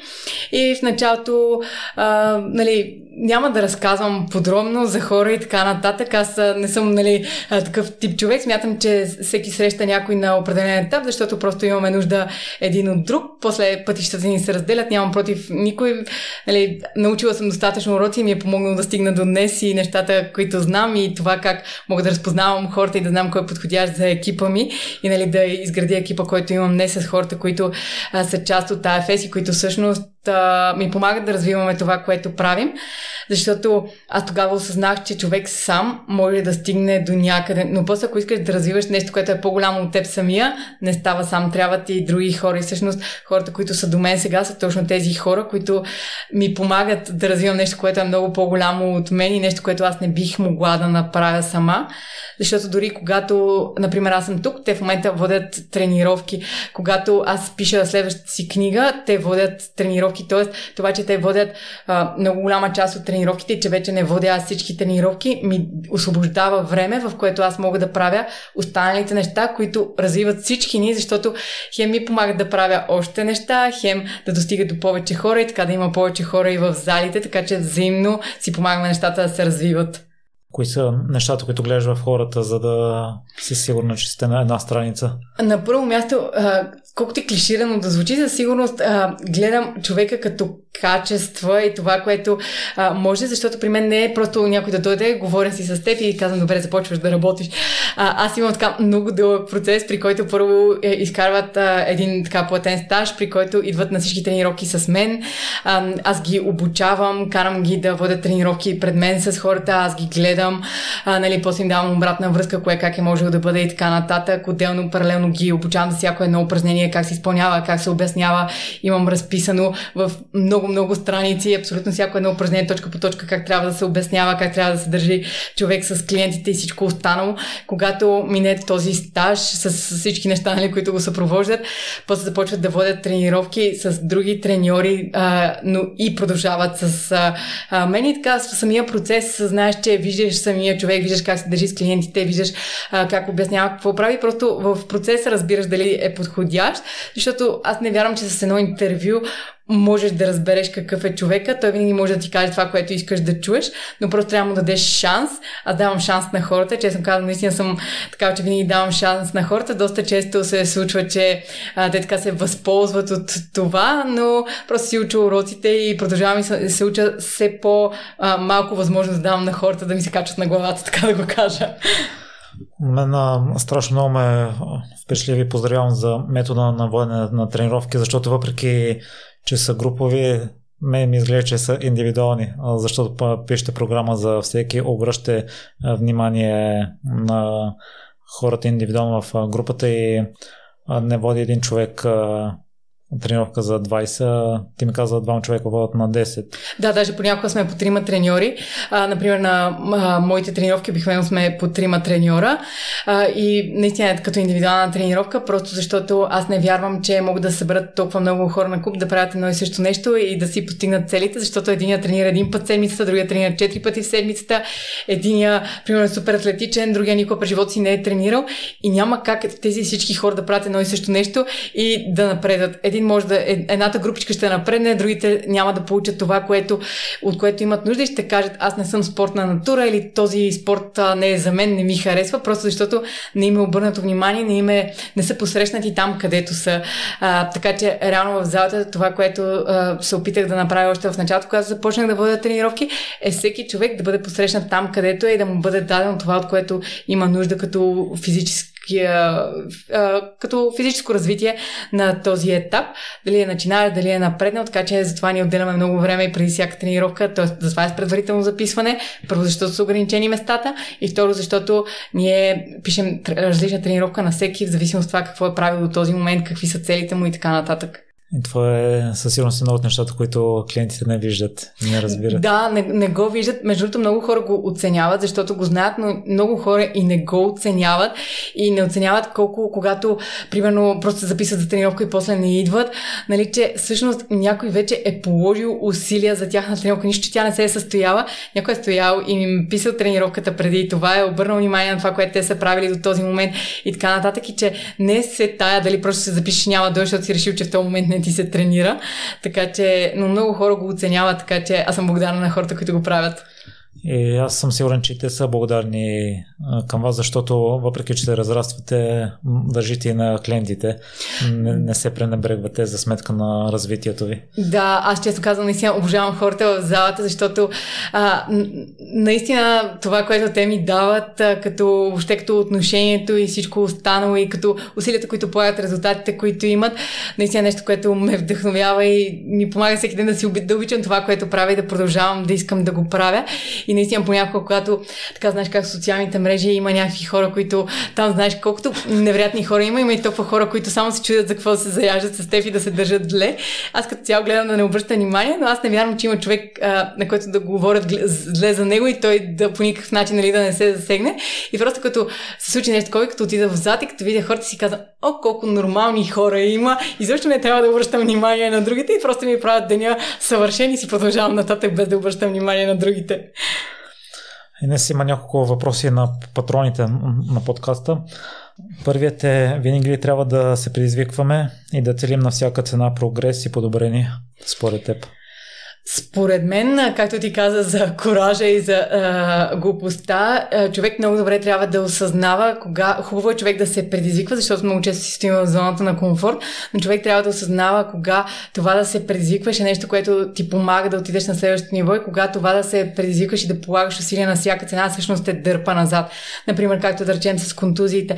Това, когато си здрав да се предизвикваш и да полагаш повече усилия, да, е нещо, което ще ти помогне да се адаптираш, да надградиш нещата, които можеш в момента но ако си контузен и се предизвикваш и полагаш усилия, контузията се влушава, това те дърпа още по-назад, да позволява ти да правиш все по-малко и по-малко неща. Всъщност това е нещо, което те забавя. И това не е само за спорта, за всяко едно друго нещо в живота. Понякога има някои възможности, които изглеждат много бляскави отстрани, обаче ти си даваш сметка, че всъщност това не е нещо, което наистина, ако така се запиташ искрено, е нещо, което трябва да правиш. И да, може да се предизвикаш да го направиш, но то да те върне по-назад, защото те отдалечава от нещата, които наистина знаеш, че искаш да правиш. Така че пак самоанализ човек трябва да знае кое за него го дърпа назад и кое му помага да прогресира. Другият е какво мислиш за балансът между личностното развитие, социалните контакти и семейството? Ами, това е сложен въпрос, защото пак, както казах, за повечето хора аз си гледам като много такава ам, комуникативна личност, а, но всъщност а, повечето хора, които ме познават, казват как аз съм интроверт, защото аз извън залата, аз непрекъснато стоя сама. Аз почти с никой не се виждам, в смисъл, а, освен с приятеля ми и сестра ми и с семейството ми, аз с никой друг не се виждам, винаги излизам сама, ходя на планината сама, само понякога с тях двамата ходя, чета, пиша, така че повечето дейности а, и хобита, които имам, са свързани с това да стоя сама, аз обожавам това да стоя сама, така че а, според мен просто всички хора са различни, мен хората ме уморяват, не защото нещо им има на хората, просто защото аз обичам да стоя сама, имам нужда, когато съм сред хора, после много време да съм сама. А има други хора, които просто те се възстановяват и някакси се едно се оживяват, когато са сред хора и това ги кара да се чувстват добре. Така че според мен всеки човек трябва да знае а, кое е нещо, което го кара да се чувства добре и кои са важните хора за него, колко внимание да отделя на едното и на другото и пак опира до това да познаваш себе си и да знаеш какви са ти приоритетите. Днес, тъй като имаме и майки и ти все още не си, но има такъв въпрос. Как би се справила с всичките ангажименти, ако беше майка? Ами, честно казано, винаги, според мен, когато си в тази позиция, а, всеки има различен отговор, но аз бих казала, че а, имам в живота си много примери с а, а, майки, които а, наистина правят нещата, които аз правя и в момента и успяват и се справят. Ето днес, например, а, даже а, горе на Черни връх срещнах а, една жена, тя всъщност беше треньор при мен и сигурно вероятно пак ще бъде, но всъщност в момента е в майчество и тя се беше качила горе с бебето си а, на Черни връх. Знаеш как а, много хора казват, о, аз а, нищо не мога да направя, защото имам дете, но всъщност аз всеки ден виждам много жени в залата. Има една жена, която има 4 деца, има няколко с по 3 деца. Те идват, тренират, работят, правят всичко, което искат. Разбира се, за всеки живота е различен. Някой може други неща да иска да прави, но аз мятам, че винаги има начин.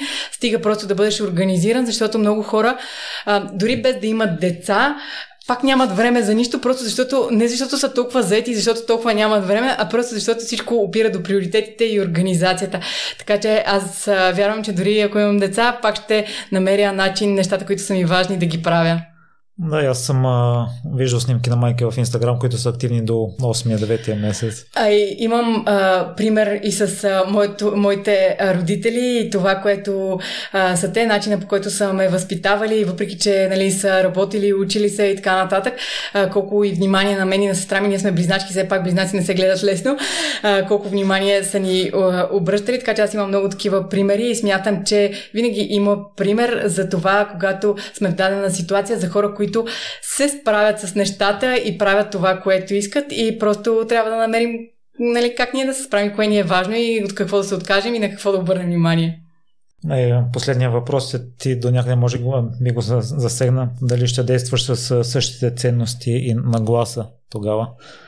Ами, често казвам, не смятам, че мога да говоря за нещо, което нали, не ми се е случило. Поняко, а, понякога човек си мисли едно, после прави друго, но вярвам, че да, защото често казвам са ми се случвали, нали, хората знаят за някои неща в живота ми, смятат, че това изчерва всичко, но на мен са ми се случвали много други неща, за които хората не знаят и които са били много трудни за преодоляване и съм се а, справила. Смятам, че това да имаш дете е нищо, че отговорност и че със сигурност е много голяма предизвикателство, пак е нещо, което ти носи и позитивните а, емоции, нещо, което вероятно те вдъхновява и те а, мотивира, така че не мога да говоря за бъдеще и за нещо, което не ми се е случило, но вярвам, че да. И днес, при положение, че в моите очи като характер си перфектни един човек би желал да има, всеки човек би желал да има такъв характер като теб. Има ли все пак нещо, което не харесваш в себе си?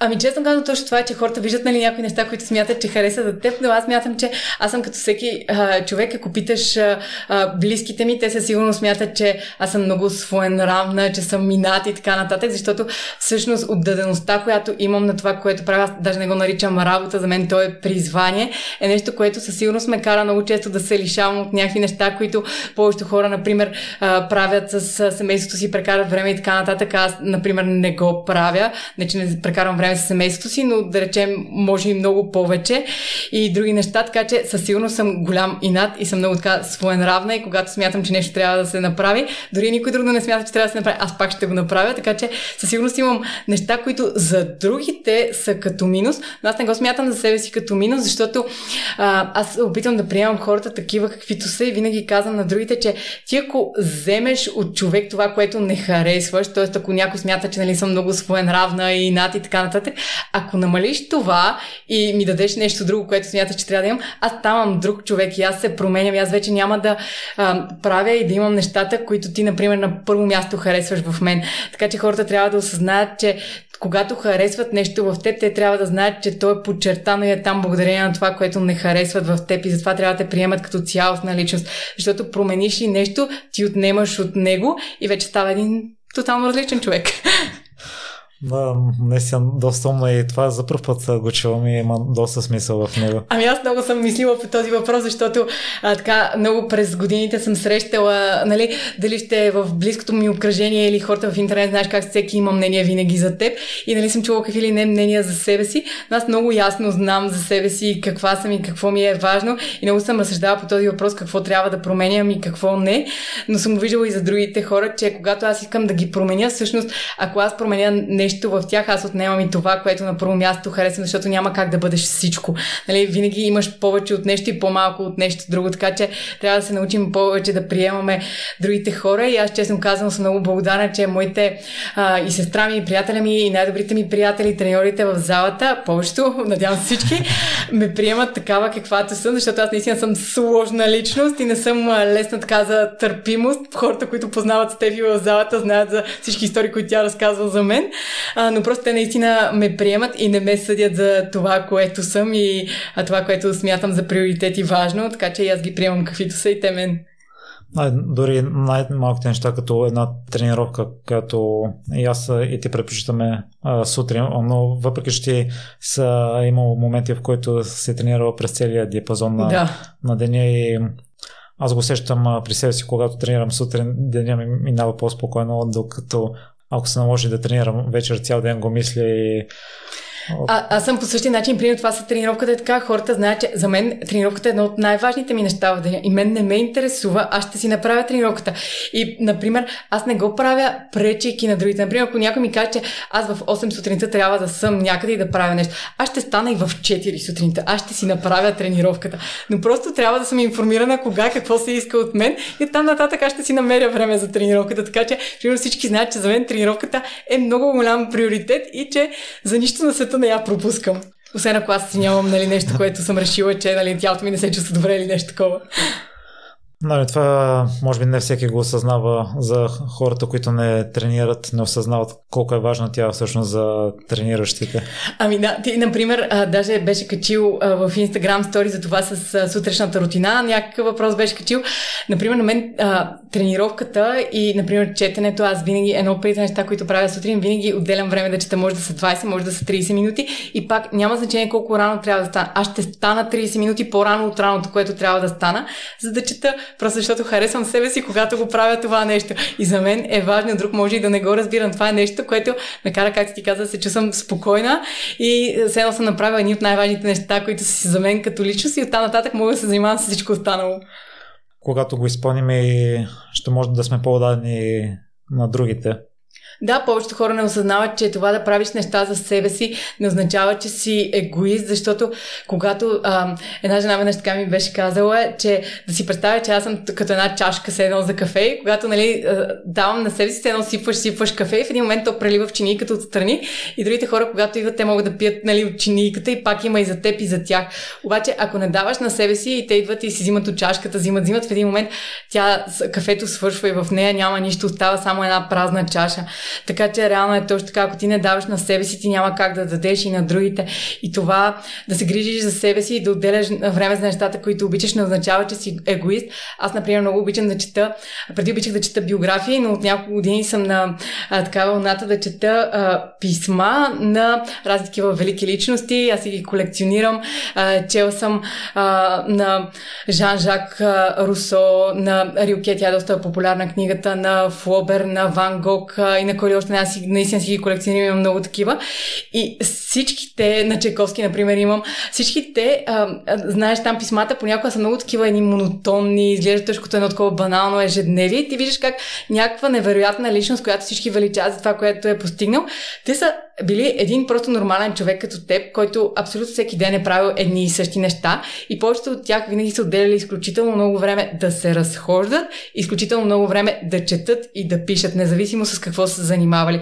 И а, те разказват как с часове, примерно рутината им е сутрин пишат, после излизат и се разхождат, после четат, пишат писма, после пак да речем нали, пишат или композират или каквото правят, после пак се разхождат. Тоест това са неща, които не са загуба на време и не е нещо, което е егоистично, а е просто нещо, което наистина хората едно време са знали, че е необходимо за да те възстановява и да ти помага да бъдеш креативен, продуктивен и пълноценен. Така че хората наистина трябва да осъзнаят, че времето за себе си не е, не е егоизъм. Това може би един от най-големите митове заедно с съня.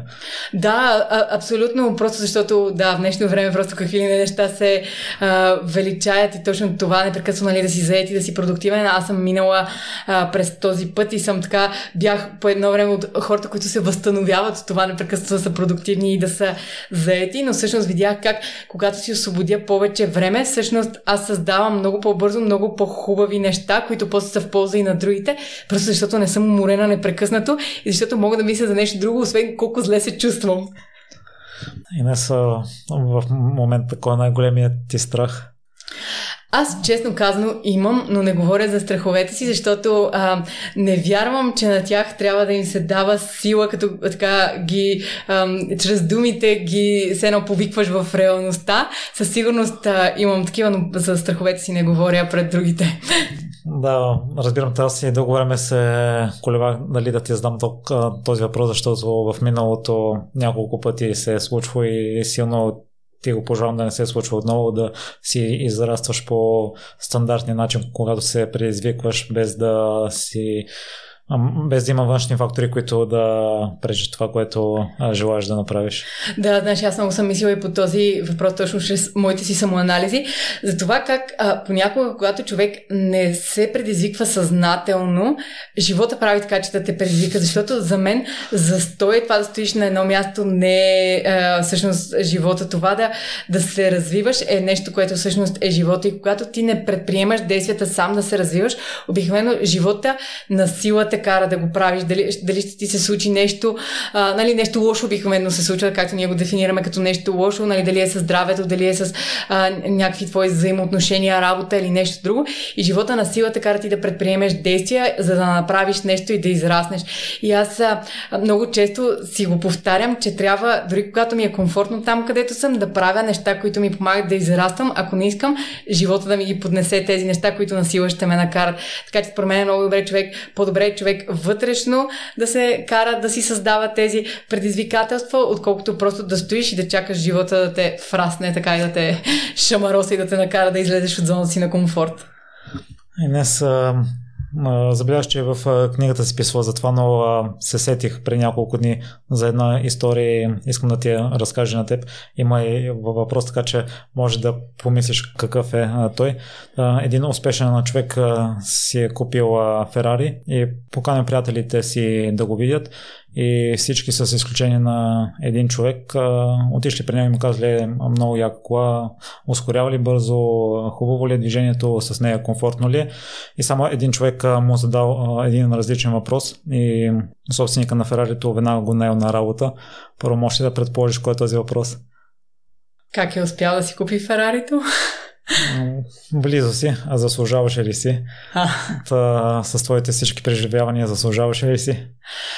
Много пъти съм си задала този въпрос дали бих минала по различен път. Честно казано, има един ам, алпинист, т.е. неговата книга, той не е жив, а, каза се Людмил Янков и аз даже в книгата този цитат съм го написала от, не, от него, че ако трябваше да изживея същото отново, не бих, в смисъл, че не бих искал да изживея, не, точно в момента ми избяга цитата, но все едно, че ако трябваше да мина през абсолютно всичко отново, не бих искал да го извървя и да мина по този път.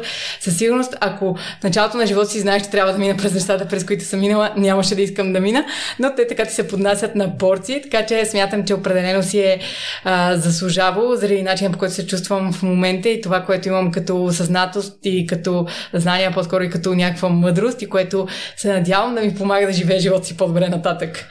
А, аз се замислях, ако се чувстваш а, добре и всичко в момента ти се развива по план, всичко ще си заслужава, за да... Да, то даже не, не бих казал, че ми се развива по план, особено с всички неща, които се случват през последните две години, защото не ми се развиват нещата по план, но въпреки всичко, което външно се случва, а, за мен 2020 беше една от най-хубавите ми години от гледна точка не на нещата, които външно се случиха, защото те не всички бяха хубави, а това, че се чувствам в мир с себе си, наистина.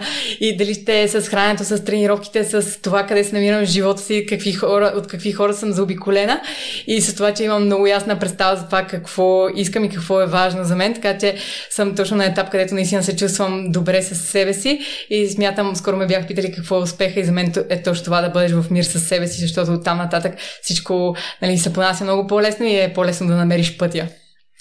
Какво би казва на хората, които търсят смисъл в живота и не са го открили все още за себе си? Ами първо, че аз не мисля, че а, има много хора, които просто е така днеска се събуждат и знаят какъв им е смисъл. Според мен той просто се разкрива докато вървиш. А, за мен той е точно като един хоризонт и колкото повече се приближаваш, той толкова повече се отдалечава, защото непрекъснато се променя, колкото а, по-нагоре се изкачваш, колкото по-напред вървиш, пред теб се разкриват неща, които преди дори не си подозирал, че съществуват. Така че според мен всеки човек просто трябва да върви по пътя, който в момента е пред него и нещата, които в момента го карат да се чувства добре и го вълнуват и го вдъхновяват, а лека по лека се разкрива някакъв друг път, а, който ти помага да взимаш други решения, да тръгваш в друга посока и всъщност да откриваш този смисъл. Не е нещо такова велико и грандиозно, каквото повечето хора си представят. Даже понякога просто вървиш. Аз много често вървя и даже нямам посока, просто знам, че това, което правя, ми харесва и за това го правя. И отстрани може да изглежда, че съм открила някакъв смисъл, но просто е било нещо, което ми харесва да правя. Така че да не търсят смисъла, просто да вървят, т.е. просто се среща по пътя. Не си за тренировките много важно понякога дори да си изморен, само да отидеш и да се появиш и а, да направиш първата крачка и в много случаи в моменти, в които не искаме да тренираме, но отидем на стадион или в залата и си направим загрявката последствие ни да това желание. Ти имаш една специфична загрявка, която правиш а постоянно. Ще, ще ни разкриеш ли за дните, в които нямаме мотивацията и желанието да тренираме. Да, това е също една забуда, че хората, които тренират много и нали, които се занимават с нещо като мен, винаги са изключително мотивирани. Аз тренирам всеки ден и не винаги съм мотивирана, но аз така имам точно теория за загрявката. Аз и това в моите сторита непрекъснато го казвам на хората, сигурно им е писнало вече, че е много важно човек точно да има една такава рутина, с която да започва тренировката. Защото и да бъде нещо лесно, нещо, което не, не изисква кой знае колко много усилия, за да няма тази бариера, о, сега съм уморен и не мога да го направя. Дори да бъде това просто да започне да си загряваш а, китките, да правиш някакви упражнения за мобилност, които са супер лесни, обаче лека по лека започват да раздвижват тялото ти, защото понякога, когато си правил някакви други неща, просто умът ти не е там в тренировката, той е на някакво друго място. А психиката и тялото са много свързани, нали, както физиката може да влияе на психиката, така и психиката на физиката, но чрез движението също ти можеш да променяш начина по който се чувстваш. И когато отидеш и започнеш лека по лека да се раздвижваш, изведнъж започваш да се чувстваш чувстваш по-добре и психически, и физически, защото някакси тялото и психиката ти все едно вече са на една вълна в един синхрон. Започват точно чрез тези плавни движения да се синхронизират и в един момент ти откриваш, че всъщност на теб май ти се тренира и май ти харесва и искаш да продължиш с тренировката и движение след движение. Ти все едно започваш да преоткриваш тази мотивация и тя просто се появява. Даже дори понякога може да не е мотивация, просто желанието ти да продължиш да направиш и още едно упражнение и още едно упражнение. Така че човек не трябва да се води само по това как се чувства преди тренировката, а да започне да има една такава рутина, която все едно те вработва. И аз за това, например, правя едно и също. Например, когато тренирам с тежести, гордо ми е една, т.е. винаги ми е най-съща загрявката. Когато правя мобилност, пак винаги ми е най-съща не само загрявката. Първата, понеже когато правя мобилност, тренирам по 2 часа. Първият час и 20 минути от една година ми е абсолютно един и същ. Ама едно и също след едно и също движение. И въпреки всичко, всичко е толкова различно, защото с всяка тренировка тялото ми става все по-осъзнато за самите движения, правя ги все по-прецизно и все по-добре. И всъщност все едно всяка тренировка правя нещо коренно различно, нищо, че е едно и също движение. И това, че моето съзнание знае точно какъв е пътя, точно колко време, кое ми отнема, как започва загрявката, това намалява съпротивата да започна. Просто защото знам какво ме очаква на загрявката, знам какви са първите движения, които правя, как се казва, даже на автопилот мога да ги направя. И после, когато се раздвижа, започвам да се чувствам добре и изведнъж ми е много лесно да продължа нататък. И след всичко разказано, къде слушателите могат да си закупат книга, да пустят тренировка или да следят какво публикуваш? Ами, а, могат просто да напишат името ми в Google и ще им излязат или сайта ми. Най-вероятно сайта излиза, аз не се гугълвам, не знам. Може би ще излезе сайта на първо място или а, Facebook страницата или профила и могат да дойдат в някои от а, двете зали. Там има и книгите и можем да тренираме заедно, а постването в социалните мрежи и сайта. В какво си се провалила? В много неща съм се проваляла.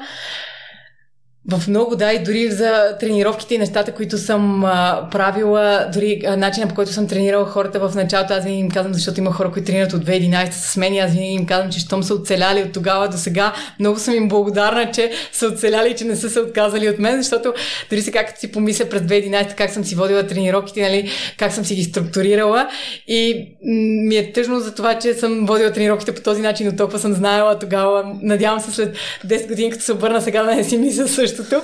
Но да, човек просто непрекъснато израства и за мен съм имала много такива а, провали, дали ще бъде с а, а, книгите, например, да речем първата ми книга то а, не знам ли е точно провал, но аз няколко пъти я пренаписвах преди да я издам и бях намерила един редактор, който сигурно близо една година непрекъснато се виждахме и той глава по глава ми четеше книгата и ми обясняваше някакви неща и изобщо не я довършваше и накрая, след като го чаках една година и той просто ми написа как според него е по-добре да не си издавам книгата, а просто да си водя някакви лекции по главите на книгата.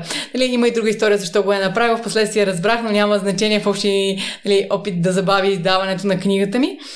И тогава всъщност си иска да се откажа, защото толкова много време бях чакала и толкова много усилия за тази книга и накрая просто някой ми каза как е по-добре да не си издавам изобщо книгата, да си водя някакви лекции по главите.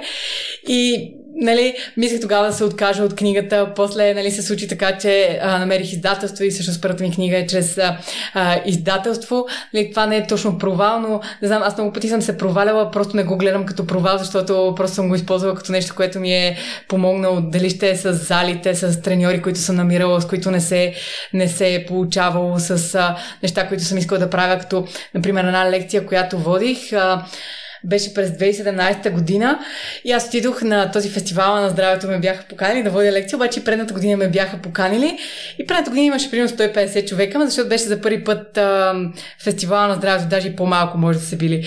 И аз отивам втората година и си казвам сега тук, те 150 човека между не изглежда чак толкова много, нали, малко хора, подготвила съм си някакви неща, имам идея какво ще говоря. И влизам в залата. Имаше над 400 човека в залата. И аз само като ги видях и аз казах как ще говоря пред толкова много хора и въобще не си бях подготвила презентация, абсолютно нищо и много се паникьосах. Между не знам как я водих тази лекция тогава, не знам даже какво съм говорила, но после една жена, която преди работеше за мен, ми каза как една жена изляза и каза как може така да излезеш нали, пред толкова много хора и просто е така си говориш без презентация, без не знам нали, последователност. И аз супер много се разочаровах от себе си и си казах, добре, защо бях толкова неподготвена за тази лекция? А проблема беше, че аз изобщо не очаквах, че ще има толкова много хора. Предната година беше някакво такова по-приятелско, такова, нали, с говоря си и те ми задават въпроси, аз отговарям и аз очаквах абсолютно същото нещо. Но когато дойдоха толкова много хора, те изобщо нямах такива очаквания тогава. За мен, нали, смятаха, вече беше излязла първата ми книга, явно са очаквали нещо супер грандиозно. И всъщност тогава за себе си много се провалих в това, как въобще подходих към лекцията, в това, че изобщо не се бях подготвил, освен нали, да си мисля за какво ще а, говоря че все едно не съм имала едва ли не отношение към хората, които са били там. И примерно това беше нещо, което ме тласна. Сега непрекъснато си правя нови презентации за всички лекции, непрекъснато само ги усъвършенствам. Преди да водя, преди един месец водих една лекция пред едни лекари, за която много се притеснявах. Тази лекция я правих, самата презентация правих сигурно 12 часа съм я правила, преработвала. Водих си я на voice recorder на телефона над 15 пъти и какво ли още не, просто за да знам, че съм достатъчно подготвена. И това, примерно, беше нещо, което тогава се провалих, но ми помогна да ме тласне към това да усъвършенствам начина по който водя лекции и отношението, което имам към тях, така че много такива случки имам. А, и не съм най-големия урок от воденето на тренировки, който ти е помогнал да се усъвършенстваш. Ами, може би едно от нещата е, че в началото, когато водех тренировки, може би съм изхождала много от себе си и това, което аз мога и което правя. И всъщност с времето се научих, че когато тренираш други хора, ти не трябва да изхождаш от себе си това, което ти можеш, това, което ти искаш и въобще отношението, което ти имаш към тренировките. Сега ясно осъзнавам, че всеки човек има различна мотивация и приоритети. Някои хора идват в залата просто само за да се раздвижат и да се чувстват добре, други искат да постигнат някакви неща и просто трябва да влизаш в положението на човека, да знаеш какво точно той иска да, да постигне, колко усилия е склонен да положи и да не го съдиш за това нещо, просто защото всеки има различна мотивация и ти трябва просто да го приемаш, да не смяташ, че всички са като теб, че всички смятат, че винаги трябва да дават 100% от себе си, а, нали, че не трябва да скатават бройки и така нататък. Просто понякога хората го правят. Разбира се, трябва да им помагаш да не го правят, но не по начин, който нали, да ги съди и да смяташ, че те трябва да бъдат точно като теб, просто хората са различни. А, с какво се гордееш най-много? Ами аз, честно казвам, не бих казала, че има нещо с което да се гордея най-много, защото аз не приемам не знам как да го обясня, но не приемам нещата, които правя по, точно, точно по начин, по който хората ги виждат. Аз винаги казвам, че не ги правя аз, те просто минават през мен и се случват чрез мен, аз им помагам да се случат, защото когато развиваш нещо, което става много голямо, ако смяташ, че ти си причината за него и се гордееш с него, това е много голяма отговорност, която трябва да носиш върху себе си и, нещо, което те кара да се самозабравиш, всъщност колко си малък и нищожен на фона на абсолютно всичко. Така че аз просто приемам, че аз съм като един проводник и че развивайки себе си, аз се едно давам възможност на повече неща да минат през мен и да се случат и да се материализират чрез мен. Така че не ги гледам като нещо, нали, нещата, които правя, като нещо, с което се гордея. По-скоро бих казала, че се Даже аз не харесвам думата гордея, по-скоро се радвам за всички пъти, в които не съм се отказала, когато ми е било а, трудно и това е нещо, което ценя у себе си, че колкото и да ми е трудно, колкото и да искам да се откажа някакси, до сега винаги намирам начин да продължа. И преди да те пусна в книгата, беше отделила и една глава за това какво те кара да мислиш, че ако не се промениш днес, утре ще го направиш. И аз съм чувал подобни твърдения, че със всеки изминал ден промяната става все по-трудно, защото навик продължава да се върви, става по-трудно да се прекъсне. Та, ако трябва да избираш дали човек да си каже от днес да се промени или от утре, според мен човек винаги трябва да започва от не, защото понякога хората отлагат за някакъв перфектен, съвършен момент, например така и с храната и с тренировките. Сега, примерно, има сватба, не става. Сега има празници, не става. После ще ходя на почивка, не става. И отлагат след това и след това. И обикновено не успяват, защото в следващия момент, в който има нещо, което ги изважда извън рутината, те казват как в момента им е много натоварено и стресиращо и за това се отказват. А всъщност те трябва да разберат, че живота е динамичен, а не е статичен и че непрекъснато има някакви предизвикателства и те трябва да се научат как в тези предизвикателства те да навигират това, което е приоритет и е важно за тях. И е по-добре да започнеш днес с малко, например, с това само да си промениш закуската, с това да 15-20 минути, ако трябва да извършиш някаква физическа активност, да започнеш с малко и всеки ден чрез тези си действия ти да затвърждаваш тази твоя нова идентичност. Иначе, когато отлагаш, ти просто даваш време на сегашното си аз да затвърждава това, което е и му даваш повече сила и става все по-трудно да се промениш. Така че винаги според мен хората просто не трябва да отлагат за перфектния момент, а да започнат още от днес, от този момент, да направят кратка тренировка, да си приготвят нещо здравословно или за каквото и да е промяната.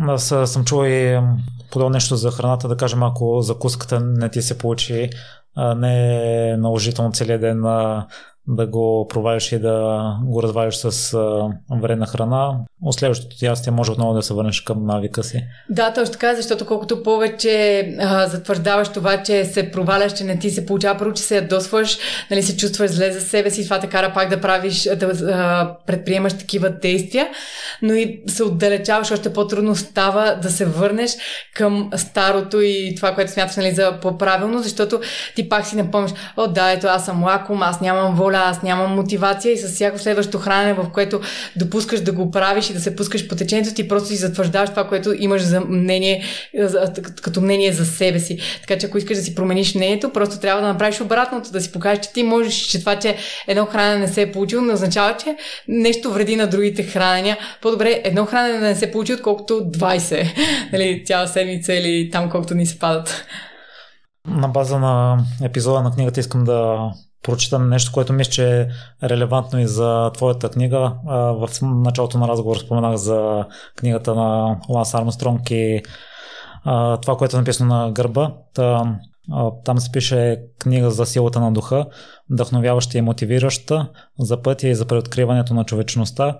Книга за колоездачи, но и за хора, които не са се качвали на колело от деца, за прекаралите тежка травма, но и за късметливите пръщящи от здраве за родителите и за онези, които те първо ще усетят магията на родителството, за волята и за наслаждението от живота, книга, която разплаква, пречиства и забавлява, потиква към равносметка. Човек си казва, от днес ще се променя, от днес искам да съм силен и да се боря, като Инес. много благодаря. И аз много благодаря Инес за участието, за книгата и за всичко това, през което си преминала и че го сподели. Много благодаря, за мен беше огромно удоволствие. Възхитен ли си от историята на Инес? Ще се радвам да ми споделиш. Усмихната седмица желая.